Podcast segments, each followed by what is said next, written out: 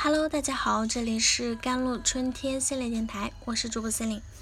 今天跟大家分享的文章叫做《希望每个人都有延迟满足的能力，也有即刻满足的自由》。延迟满足啊，是一个很时髦的词啊，几乎在任何领域都能看听见。那我上网查了一下延迟满足的解释，百度上说。延迟满足是克服眼前的困境，谋求长远利益的能力。也就是说，眼前不重要，以后才重要吗？我记得心理学上也有一些实验啊，结果都证明，有延迟满足能力的人会在很多领域有更加出色的表现。似乎这是一项很重要的能力。如果不具备啊，坏处是多多的。小的时候记得好多父亲。或者母亲经常说，现在要用功，不然以后没饭吃，或者以后没有选择的权利。所以我的童年要么在用功，要么在装作很用功。即便到现在，我已为人父母，已经拥有了一切说的以后，但是丝毫不敢怠慢。那如果休息，就会感觉到很不安。在很多实验中。延迟满足有明确的时间界限，比如即刻满足给一颗糖，延迟两个小时给三颗糖。但是在实际的生活中，可能没有谁可以给我们明确的答案吧？那我们什么时候满足自己的欲望是被允许的呢？什么时候可以无惧无忧的满足自己呢？CCTV 有一个公益广告，别让等待成为遗憾。有几个场景很有感触。画面一，一个母亲蹲在自己要去上学的儿子身边，对儿子一边帮他整理衣服，嘴里一边说着：“等你考上大学，妈就享福了。”儿子高高兴兴、蹦蹦跳跳的上学去了。母亲望着儿子远去的背影啊，慈爱的目光里充满着美好的期待。画面二。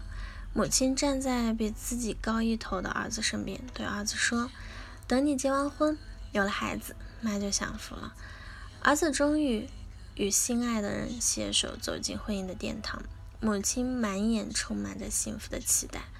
画面三，奶奶坐着，孙女儿贴靠在奶奶温暖的怀抱里，对奶奶说：“奶奶，等我长大了，就让您享福。”透过那微笑的眼神，我们可以看到老人已满目沧桑。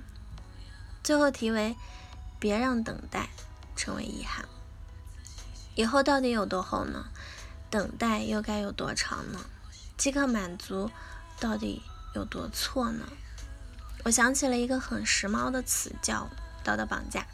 什么是道德？什么是道德绑架呢？我记得陈明啊做了两点的区分。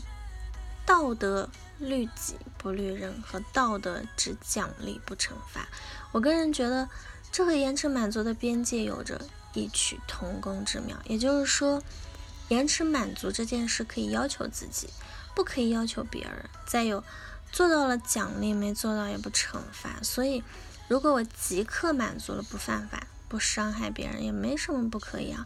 如果我延迟满足父母或者其他重要他人能给予鼓励或者奖励。如果你一定要求我延迟满足，并且做不到，还有无边的惩罚等着我，那么你还说为我好？我觉得这似乎不合逻辑。开心重要吗？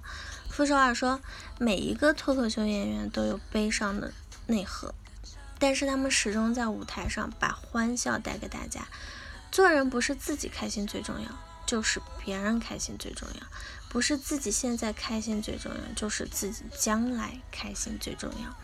无论你现在受多少委屈，你都是为了将来有一天能够扬眉吐气的时候，能够证明自己价值的时候，你感到开心。工作是开心的吗？可能没有人这么认为吧。但是我觉得你努力工作，有时候你加班，你非常的不开心。但你想到你攒很久的钱，能给自己买一个特别好的东西，会非常开心。这段话让我想到了延迟满足。延迟满足的解释说，克服眼下的困境，谋求更大的利益。只是很多利益不可度量。或者在每个人心中的主观价值不同。那么什么样的事情需要延迟满足，值得延迟满足呢？我想，负手而中的话，应该就是答案吧。在这个过程中，你得有开心可获得。希望每个人都有延迟满足的能力，也有即刻满足的自由，有延迟满足的欣喜，也有即刻满足的安心，有延迟满足的鼓励，也有即刻满足的尊重。希望大家生命中的每一天都重要，都开心。好了，以上就是今天的节目内容了。咨询请加我的手机微信号：幺三八二二七幺八九九五，我是 Celine。我们下期节目再见。